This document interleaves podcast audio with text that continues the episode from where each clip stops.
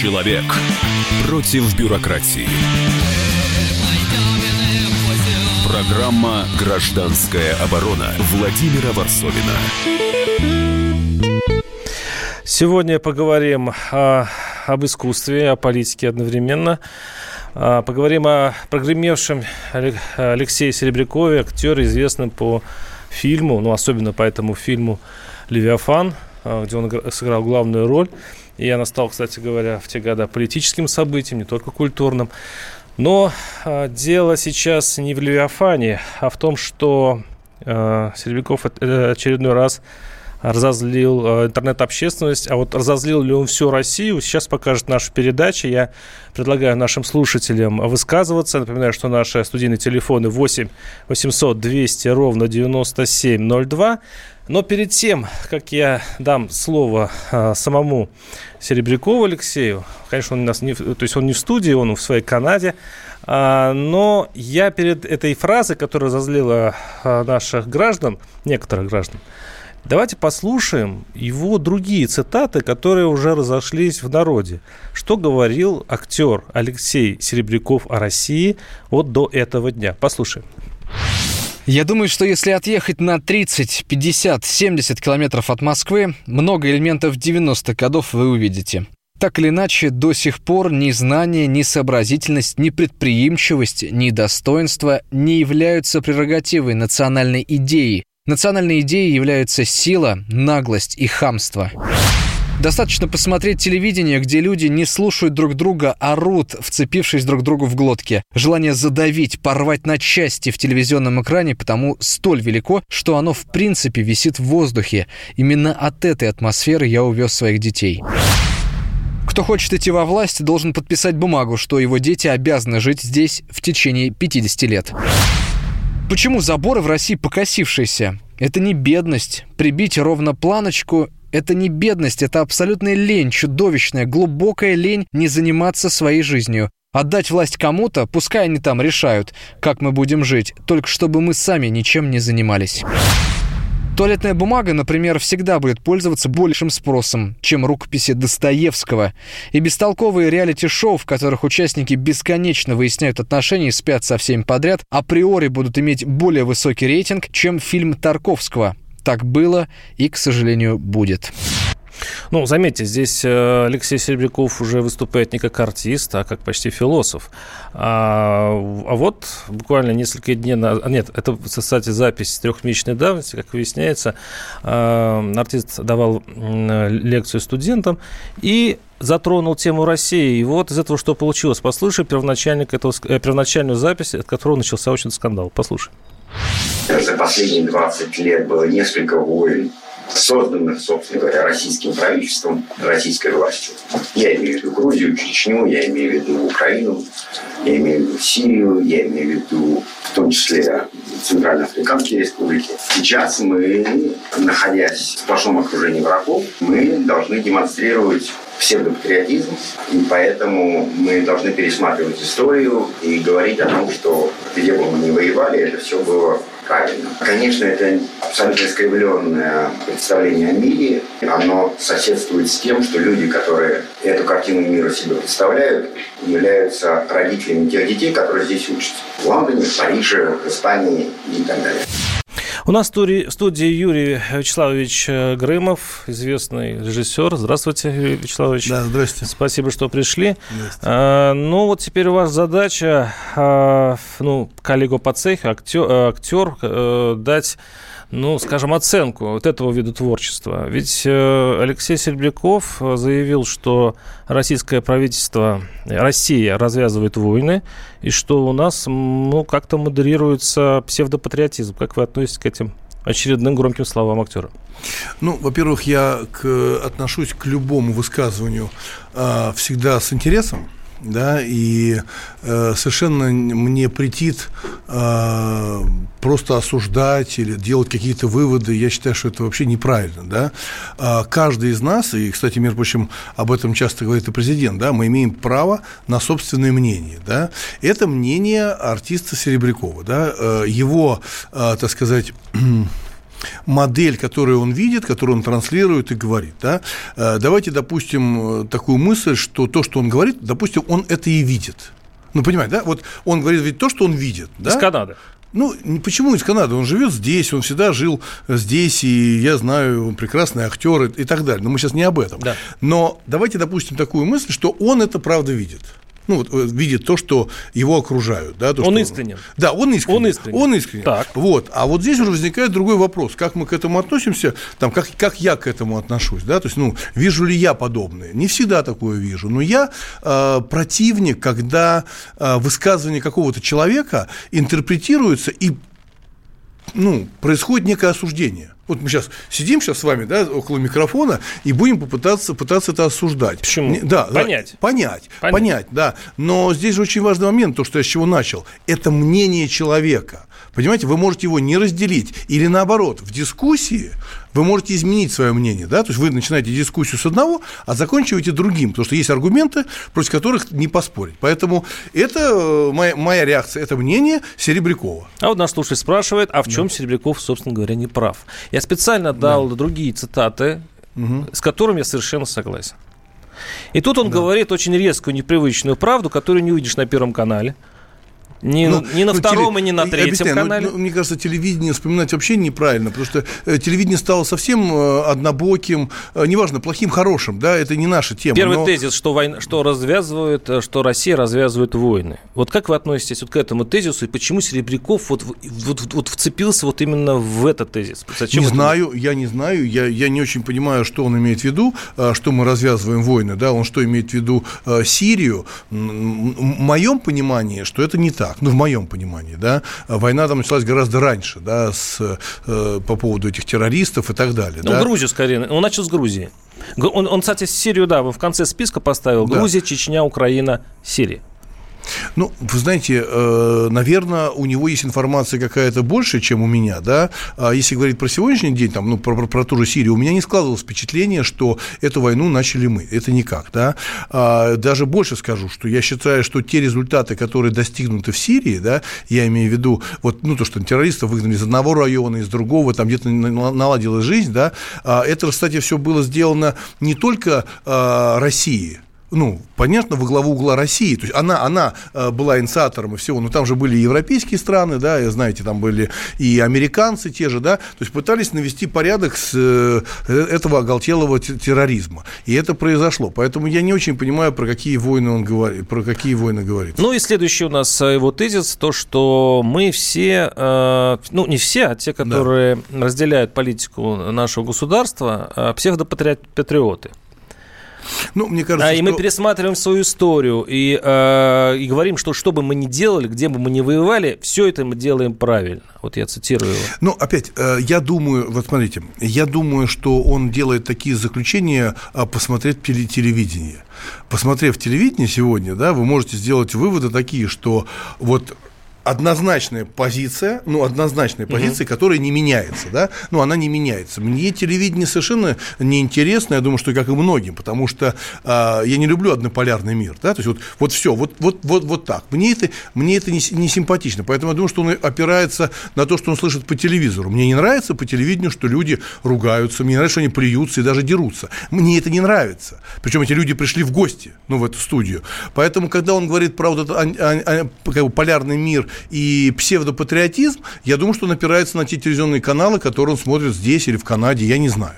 А вы знаете, я предлагаю послушать одну песенку интересную, которая была спета недавно в Исаакиевском соборе. Да, перед песней я хочу сказать такую вещь. Почему я думаю, что это все из телевизора он берет? Ему так кажется.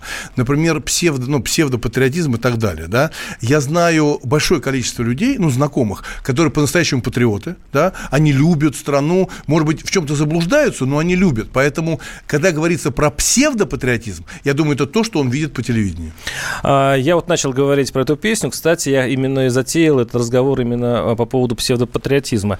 Мы всю эту песню успеем послушать в следующей части. Буквально сейчас перерыв настанет, и буквально через 2-3 минуты. Но я процитирую. Представьте себе, дети приходят в Исаакиевский собор, то есть там это детский хор, и перед посетителями богоугодное заведение они поют на подводной лодочке с атомным моторчиком, D-10 бомбочек, это я цитирую, под сотню мегатонн, пересек Атлантику из авонаводчика, найди, говорю, Петров на город Вашингтон. А это псевдопатриотизм или патриотизм? Нет, это не псевдопатриотизм. Мне кажется, это какая-то пошлость. Нет, это не пошлость. Разрешенное мероприятие в Исаакиевском соборе в центре Петербурга. Мероприятие это наверняка было разрешено, потому что общественное место не может быть без разрешения, потому что это опасно, да. Но то, что какую-то пошлость кто-то спел, я уверен, что просто никто даже не думал. Понимаете, это глупость, которая иногда... Вашингтон, о чем мы говорим? Подождите, вы смотрели последнего Киселева? Я не смотрю. Вот вы молодцы, потому что я тоже не смотрю телевизор.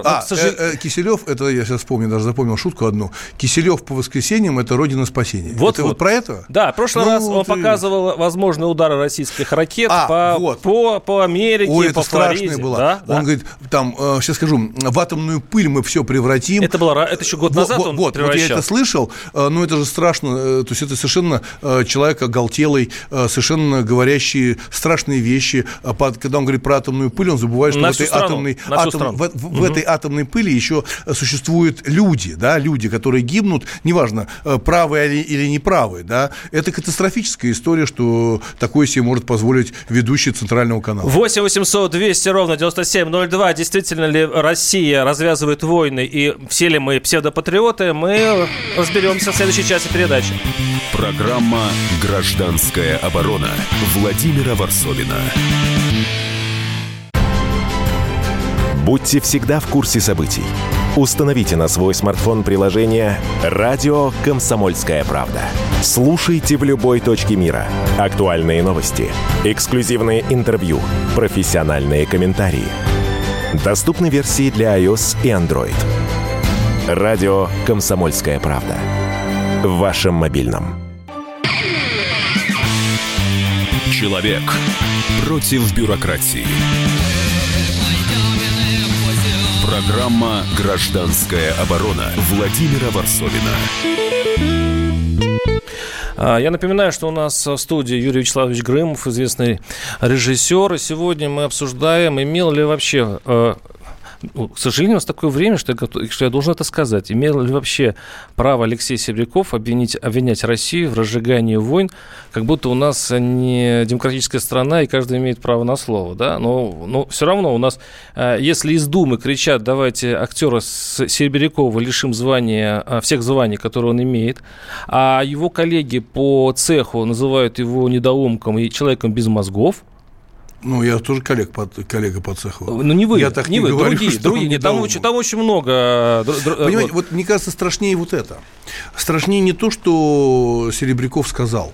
Да, это его мнение, он мог ошибиться, он может быть в состоянии там аффекта, что-то такое сказать, да. Хуже, когда начинаются вот эти вещи, когда люди начинают говорить, вот, ты ответишь, и давайте мы тебя лишим всех званий и регалий, да, и запретим тебе работать. Вот это, мне кажется, страшнее.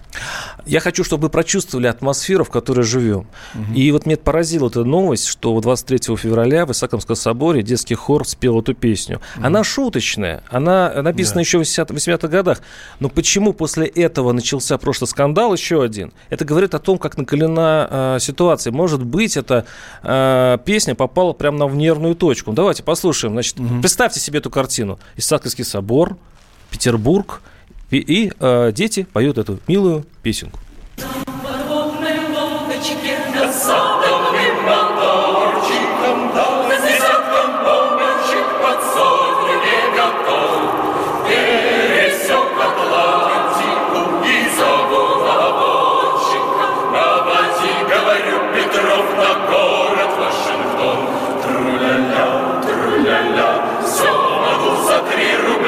Здравствуй, новая земля, неприятеля.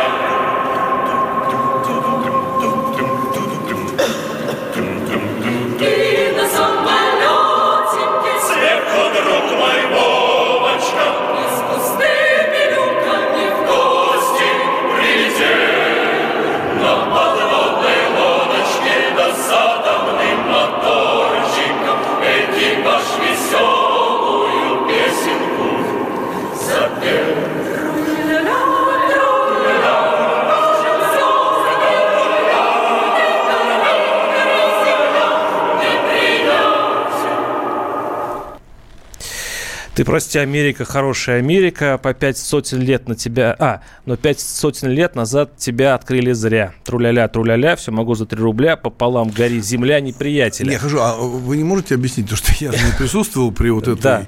при этом мероприятии. А что это за сходка? А это был детский хор, который пел разные песни. Нет, а почему он пел в соборе, где происходит богослужение? А потому что он же не полностью передан церкви, там же у нас нет, еще понимаю, музей. А это что за мероприятие? Просто вышли люди и спели песни. Нет, это не это хор, который 23 февраля подарил и прихожанам, и мирянам вот такой вот праздник. Там до 23 февраля пели разные песни старых военных лет и прочее, прочее.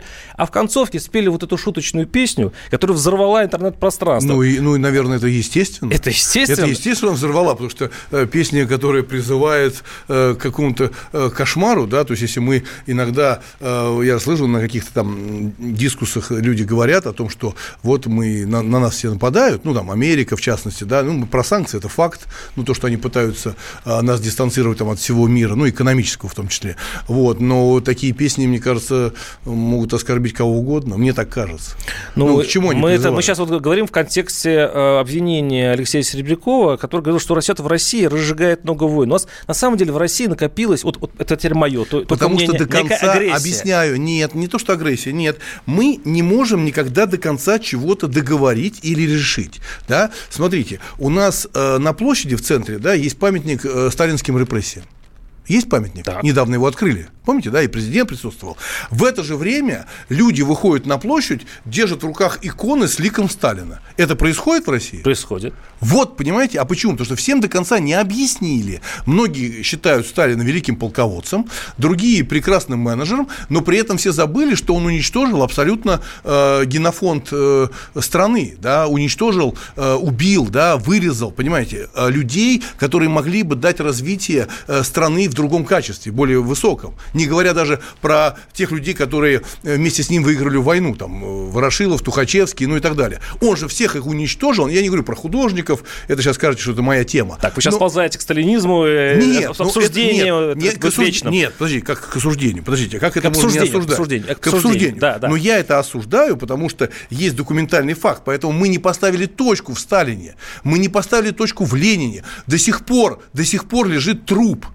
Труп, понимаете, мумия лежит в государстве, да, где этого не может быть. Не говоря о том, что на этой же Красной площади есть прекрасный храм. Да? А тут лежит труп человека, который чего-то совершил. Мы не можем его вытащить. Я считаю, что тот же мавзолей – это памятник трусости, потому что никто не берет на себя смелость захоронить труп. У нас на связи Вадим Манюкян, член экспертного совета по развитию информационного общества при Госдуме. Вадим – это один из тех, кто призвал лишить актера всех его государственных званий. Я правильно понимаю? Вадим, здравствуйте. Да, здравствуйте, все верно. За что? Дело в том, что я уже не впервые высказываюсь именно по теме званий и регалий. В прошлом году подобная ситуация была с Михаилом Ефремовым во время его гастролей на Украине, когда он тоже высказался в негативном ключе о Российской Федерации, о гражданах России. И, собственно говоря, это похожий случай произошел сейчас, только уже в Великобритании. Так, подождите, он любимец публики, да, он получил звание как актер. Его фильмы, ну, скажем так, берут призы на всех фестивалях. А вы хотите лишить его званий каких? Как артиста?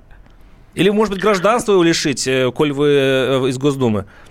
Нет, совершенно не такая ситуация. Дело в том, что, во-первых, инициатива принадлежит Уральскому родительскому комитету, давайте будем точными, а я лишь поддержал эту инициативу, но они действительно идут куда жестче, они действительно говорят о том, что его даже в страну нельзя пускать, но я считаю, что это абсолютная жесть, это перебор, я никогда подобные вещи не поддержу. Конечно, вот с точки зрения звания речь идет о том, это моя принципиальная позиция, если артист, который является народным артистом Российской Федерации, то есть имеет государственное звание, а высказывается в негативном ключе в государствах, которые проводят, мягко говоря, недружественную политику в отношении нашей страны, я считаю, что это в какой-то мере является, ну, скажем так, достаточно подлым шагом, во-первых, а во-вторых, в какой-то мере даже предатель. Вадим, но ведь он, может быть, имел в виду, я имею в виду Серебряков, не народ, не Россию, а власть. Ведь вы разделяете вообще государство, власть и народ. Если такую политику ведет государство, это еще не значит, что Серебряков ополчился на всю Россию. Ну, давайте посмотрим, о чем он говорит. Ведь он говорит о том, что Россия развязала несколько войн, и он перечисляет, какие именно эти войны. Ну, я могу сказать сразу о том, что в Грузии Россия ничего не организовывала, да, то есть уже мировым сообществом давно известно, высказано о том, что это Саакашвили начал эту авантюру, да. А если говорить по Украине, Россия не организовала Майдан на Украине, Россия не организовала сожжение в Одессе людей, не убивала в Донбассе большое количество жителей. То есть все, что говорит Серебряков, он говорит, ну это же можно опровергнуть, да, то есть эти вещи... подвергается. Юрий Грымов хочет нам задать вопрос. Скажите, пожалуйста, да, а вы вообще допускаете мысль даже относительно себя или там ваших знакомых, что вы можете ошибаться? Вообще, вы как человек можете оступиться. Безусловно. А вы согласны, что даже там Христос прощал, да, ближних учеников своих, да? Абсолютно. А вы предлагаете продолжить. Допустим, если человек некомпетентный, или когда вы сказали историю про Ефремова, там, он там был выпивший, да, то есть он был в неконтролированном состоянии, я ни в коем случае не оправдываю, я не оправдываю эту ситуацию, но вы допускаете мысль, что человек, и вы, я больше чем уверен, да, вы можете же оступиться, и если в этот момент, когда вы оступились, мы все вместе с вами, вот сейчас начнем, и ведущий, я, и слушатели «Комсомольской правды» начнут вас уничтожать. И могут привести вас, я приведу пример, как затравили Галкина в свое время, который погиб, и помните, артист, да, прекрасный, да, да, он умер, потому что его затравили, уничтожили, такая же была потом с Николаевым, да, я выступал у себя в Фейсбуке, что, ребят, давайте подумаем на такую очень важную тему, я вам об этом говорю, вы же законодатель, вот есть прекрасная фраза, да, мы знаем грехи других, но мы не знаем, как они за них каются. Почему вы не даете возможность человеку самому покаяться? Нет, надо порвать и наказать. Дайте возможность ответить. Да, так. Пожалуйста. Я пока не заметил ощущения того, что эти люди каятся, тот же Ефремов, либо Серебряков. У Ефремова достаточно давно ситуация была, то есть это вообще было в октябре-ноябре прошлого года, да. То есть, я не заметил, чтобы покаялся. Дело в том, что покаяться он должен публично, чтобы вы заметили? Дело в том, при чем здесь я? А почему он должен каяться, если он так думает? Если это его позиция, его мнение, да. Или, допустим, он совершил проступок, да, и он наверняка будет каяться уже не перед Госдумой, это уж точно. Нет, безусловно, он не должен каяться не перед Госдумой. Смотрите, но дело в том, что он высказывается публично. Послушайте, публично мы все высказываемся. Смотрите. Господа, я вас прерываю, к сожалению, мы уходим на большой блок рекламы. Договорим. Да, буквально через несколько минут. Оставайтесь с нами. 8 800 200 ровно 9702. В следующей части будем принимать звонки. Программа «Гражданская оборона» Владимира Ворсобина. Деньги – лучший подарок, а личные деньги – лучшая программа. Что происходит в экономике и как это влияет на ваш карман? Разбираем с экспертами по будням с часу дня по Москве в программе «Личные деньги». Человек против бюрократии. Программа «Гражданская оборона» Владимира Ворсобина. У нас в гостях режиссер Юрий Вячеславович Грымов. И продолжаем тему, как понимать высказывание Серебрякова. Наши слушатели ее понимают так. Должно быть закон о клевете, пишет наш слушатель, на страну. И то, когда человек будет понимать, что надо нести ответственность за то, что ты говоришь публично. Грымова уважаю, но называть откровенную клевету ошибочным мнением не самая лучшая защита товарища по цеху. Так, вас обвиняют уже в том, что вы товарища по цеху защищаете. Я защищаю... не товарища по цеху, я защищаю человека, любого человека, и вас в том числе я защищаю, когда человек высказывает свое мнение. Мы можем с ним быть не согласными, да, но это мнение. Вот я, допустим, руковожу театром «Модерн», и у меня идут спектакли, да, в частности, идет спектакль «Юлий Цезарь» по Шекспиру, да, этот спектакль был запрещен 100 лет, он был запрещен в России царской, и потом в СССР, потому что там показаны политики, понимаете, политики. Это спектакль посвящен Юлию Цезарю, политику, который идет на выборы. Но ведь, согласитесь, наверняка кто-то скажет, а на что я намекаю?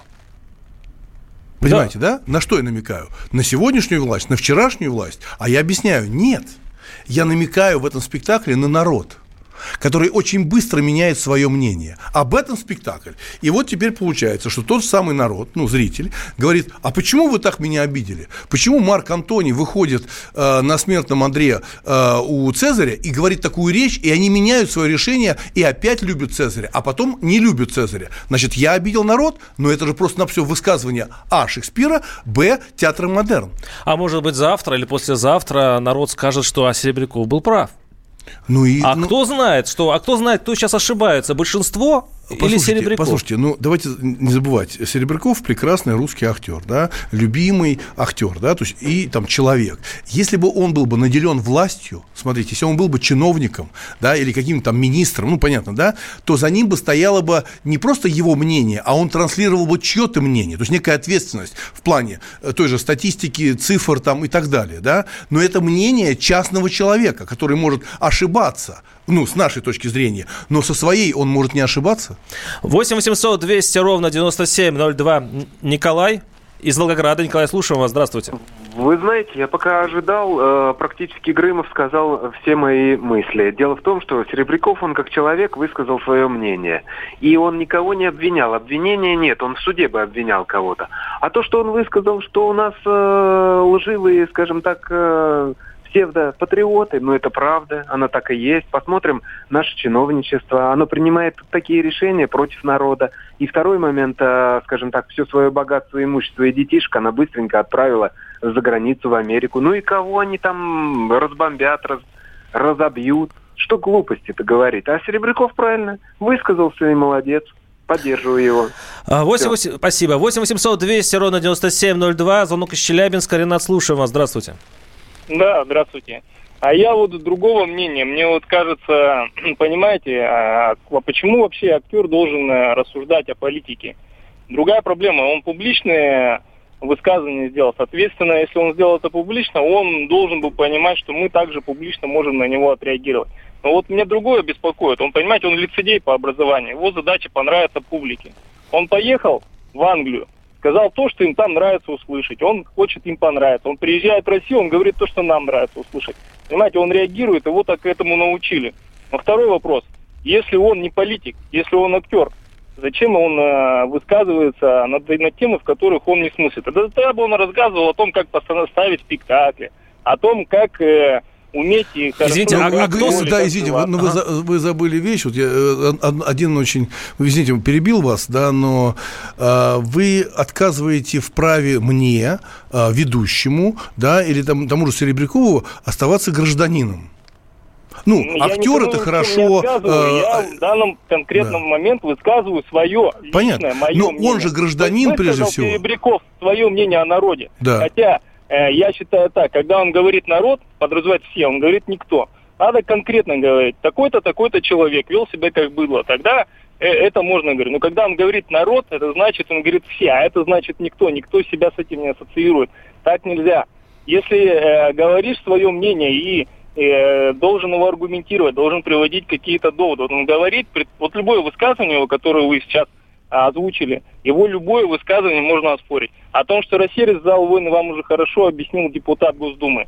О том, что в России, живут сплошное быдло, я не знаю, с кем он встречался. Смотрите, если вы внимательно слушали, я как раз сказал о чем. Я сказал о том, что любой человек, который высказывается, в том числе Серебряков, наверное, опирается на собственный опыт, да? Он высказывается и, может быть, оскорбляет людей, именно, может быть, тех, с которыми он встречался.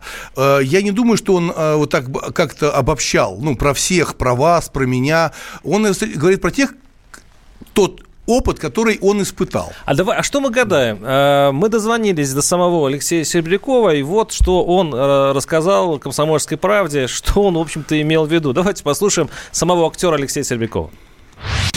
Клянусь, не имею понятия, почему из трехмесячного давности интервью студентов Лондонской школы экономики вы вытащили какие-то реплики, фразы какие-то. Я никого я не обвинял, ничего я не делал. Вот. Никого не обвинял, выдрали. Ну, на самом деле, конечно, такое объяснение напоминает многих чиновников, которые обвиняют журналистов, что выдрали из контекста фразы. Нет, ну, давайте уж честно. Иногда бывает, что выдирают из контекста, бывает. Да, или не то, что выдирают, а даже переставляют местами. Но, понимаете, я тут хотел бы сказать больше. Даже если бы такое произошло, то есть человек высказал свое мнение, да? Просто сказал свое мнение, с которым мы можем быть не согласны. Да? Но когда начинают кругом кричать, а лишить звания, а не пускать в страну, такие же долетают же в интернете слова, некая такая агрессия. Вот это очень страшно, вы понимаете? А самое интересное, что мы таким, общество таким способом подтверждает еще первый, он еще год назад, когда давал Дудю интервью, он заметил, что общество российское агрессивно, нетерпимо и так далее. И на него начали кричать, как ты мог обозвать так общество? И через год получается, что когда на него кричат, дескать, у тебя мозгов нет, только за то, что он выслал свою точку зрения. Послушайте, таким образом, общество подтвердило диагноз Серебрякова. Объясняю, мы, русские люди, максималисты, вы не понимаете, что у нас даже вся литература вот так построена. Мы максималисты, мы хотим, чтобы президент был умным, да, красивым, справедливым, то есть женщина должна быть умная, красивая, и мать, и все остальное. Мы максималисты, поэтому, когда любимый актер, говорю без иронии, он прекрасный актер, высказывается, и это не совпадает с мнением вашим, зрители, да? Нарушится образ. Он говорит, подожди секунду, я же тебя люблю. Ты что говоришь-то? Я же тебя люблю, а я с тобой не согласен. Поэтому давайте любить друг друга за то, что мы максималисты. Мы все время хотим по максимуму. Но чтобы построить идеальное общество и быть не просто на словах максималистами, нужно еще работать. Нужно еще работать и своим примером доказывать, что вы не такой человек, да, не такой агрессивный и так далее. Вот. А касаемо агрессии, это же очень субъективная вещь. Юрий Вячеславович Грымов, режиссер. Я такое впечатление, что нахожусь сейчас на съемочной площадке, и вы рассказываете мне роль. 8-800-200-97-02. Андрей из Красноярска. Андрей, слушаю вас. Здравствуйте. Да, добрый вечер. Я, смотрите, послушал выступление Серебрякова, депутат Государственной Думы. И у меня такое отношение, понимаете, нам надо слегка начинать разносить понятия государства и нация. Народ и государство. Вот он сразу. Государству наказать, государство дало. Как народ к этому относится, к этому человеку? Народное звание, ненародное. То есть с этой позиции посмотреть. И быть более терпимыми друг к другу. У каждого есть свое мнение. И если у большинства мнение в одну сторону, даже небольшого, а у другого не совпадает, надо смириться с этим выбором. И все. Спасибо. На самом деле, когда идет разговор, народный артист, я имею в виду звание, не то, что любимый, да, народный артист, я у себя в Фейсбуке, в Инстаграме об этом написал большой пост, потому что это вообще, на самом деле, пережитки абсолютно старого понятия. Это Сталин придумал, да, Сталин. Он придумал звание народного артиста. Кстати, первый, знаете, кто получил звание народного артиста? Станиславский, да? Обратите внимание, как интересно, власть себя повела очень жестко. Мейерхольд, помните такого человека, конечно. Да? Мейерхольд, да? Он принял советскую власть, и он стал главным по театрам. Мейерхольд, смотрите, интересно. Станиславский советскую власть не до конца не принял, да? Ему дают коврижку в виде народного артиста. Это дача, все остальное. Мейерхольд принял. Он предложил, Мейерхольд, отказаться от всех названий театра. И должен быть театр номер 1, театр номер 2, театр номер 3. Понимаете? Все эти знаменитые названия в тартарары. И чем закончилось? Мейерхольда расстреляла та власть, которую он принял. А Станиславского не тронули. А если говорить про псевдопатриотизм, здесь я хочу кинуть камень в огород все-таки Серебрякова. Ведь наш слушатель пишет: «У моей страны много проблем, но обсуждать с вами я их не намерен». Это говорил Высоцкий, когда, пребывая на Западе, к нему подошли с провокационными вопросами. Вот это, пишет наш слушатель, ответ настоящего гражданина. «Говори, но у себя дома». Мы помним, что актер Серебряков находится на постоянном месте жительства в Канаде. Подождите секундочку. Давайте точнее. Насколько я знаю, что у него российский паспорт, конечно, он гражданин, да, России. Это да. Но... А жить человек может где угодно. В Бирюлево или в Торонто. Сейчас мы прервемся буквально несколько минут и закончим эту передачу через 2-3 минуты. Но хочется обсудить, а имеет ли он вообще право из Канады ругать нас? Программа «Гражданская оборона» Владимира Ворсобина. Содомиты, извращенцы, моральные уроды. Они повсюду. Но у нас есть он, Виталий Милонов. Потаскушки и либеральные сетевые хомячки. Закончилось ваше время, наступает наше время, наступает программа «Депутатская прикосновенность». Будет жарко, а возможно и больно. Программа «Депутатская прикосновенность» с Виталием Милоновым. Каждый вторник с 9 вечера по Москве. Человек против бюрократии. Программа «Гражданская оборона» Владимира Ворсобина. Я напоминаю, что на студии режиссер Юрий Грымов, и мы сегодня обсуждаем слова Алексея Серебрякова. Да дело даже не в самом Серебрякове, а в том, правда ли он сказал. Нет, я думаю, что мы обсуждаем гораздо серьезнее тему. Мы обсуждаем, а имеет ли право кто-то из нас высказаться, и это мнение кому-то, или большинству не понравится. И как мы себя будем в этой ситуации вести? Мы это стерпим, да, и то, что я говорил до этого, да, что мы максималисты, мы хотим любимого актера, чтобы он говорил именно такой мармелад в уши, постоянно мармелад в уши. Это важнее. Если я живу в стране, я могу писать или говорить о ней, но я не очень понимаю, имеет ли моральное право человек, я сижу, допустим, да, в блогах, и заходит в блоги какой-нибудь кто-то уехал в Германию, в Бельгию, в Канаду и начинает поучать, мол, да что вы там, у вас там тонет. Я понимаю умом, что он прав. Да. Но такое бешенство возникает. Слушай, ты, почему ты нас ругаешь оттуда? Это вас говорит пережитки прошлого, могу объяснить. Пожалуйста. Неужели вы думаете, что планета Земля, она очень большая? Земля очень маленькая. Мы сейчас с вами здесь сидим. Если мы сейчас доедем до аэропорта, мы через 15 часов, всего-навсего, через 15 часов окажемся черти где. Вы согласны с этим? Мы видим совершенно других людей. Да? Поэтому эти пережитки мы оттуда, туда. Обратите внимание, что есть свободный выезд. Да? Мы перемещаемся. Человек живет там, где ему удобно. Согласны? Вам не нравится в этом районе, в этом доме, вы переезжаете в другой район. Согласны? Так. Поэтому я бы не стал бы уделять внимание территориальности. Я бы стал бы уделять внимание знанию всего. Допустим, у меня много знакомых живет в Швейцарии, во Франции, моих знакомых, да, и когда они начинают обсуждать Россию оттуда, они ничего не знают.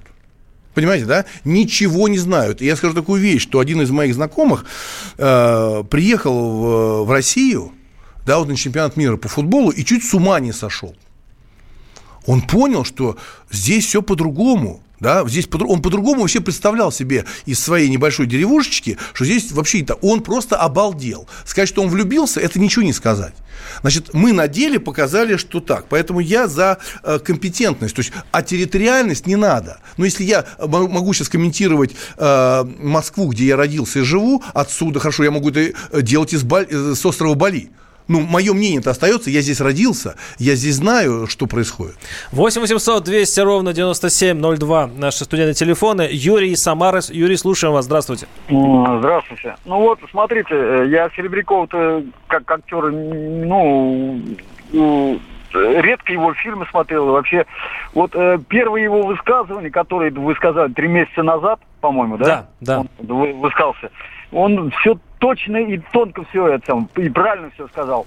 А вот насчет того, что мы там войны где-то там открываем, там зажигаем, я с ним вообще не согласен. А первое его изречение, это на 100%, на 150% он все точно сказал. Скажите, пожалуйста, а он имеет право даже то, что с чем вы не согласны, это заявлять? Это, вообще говоря, стоит наказывать или не стоит? Он говорит, что Россия развязывает войны. Я думаю, что наказывать его за что? Не знаю, за что. За то, что он клевещет на родину. Я не знаю, какие еще варианты ответа. Что войны мы начинаем, но он не прав, это 100%. Понятно, но наказывать не надо. Первое изречение на 150% прав.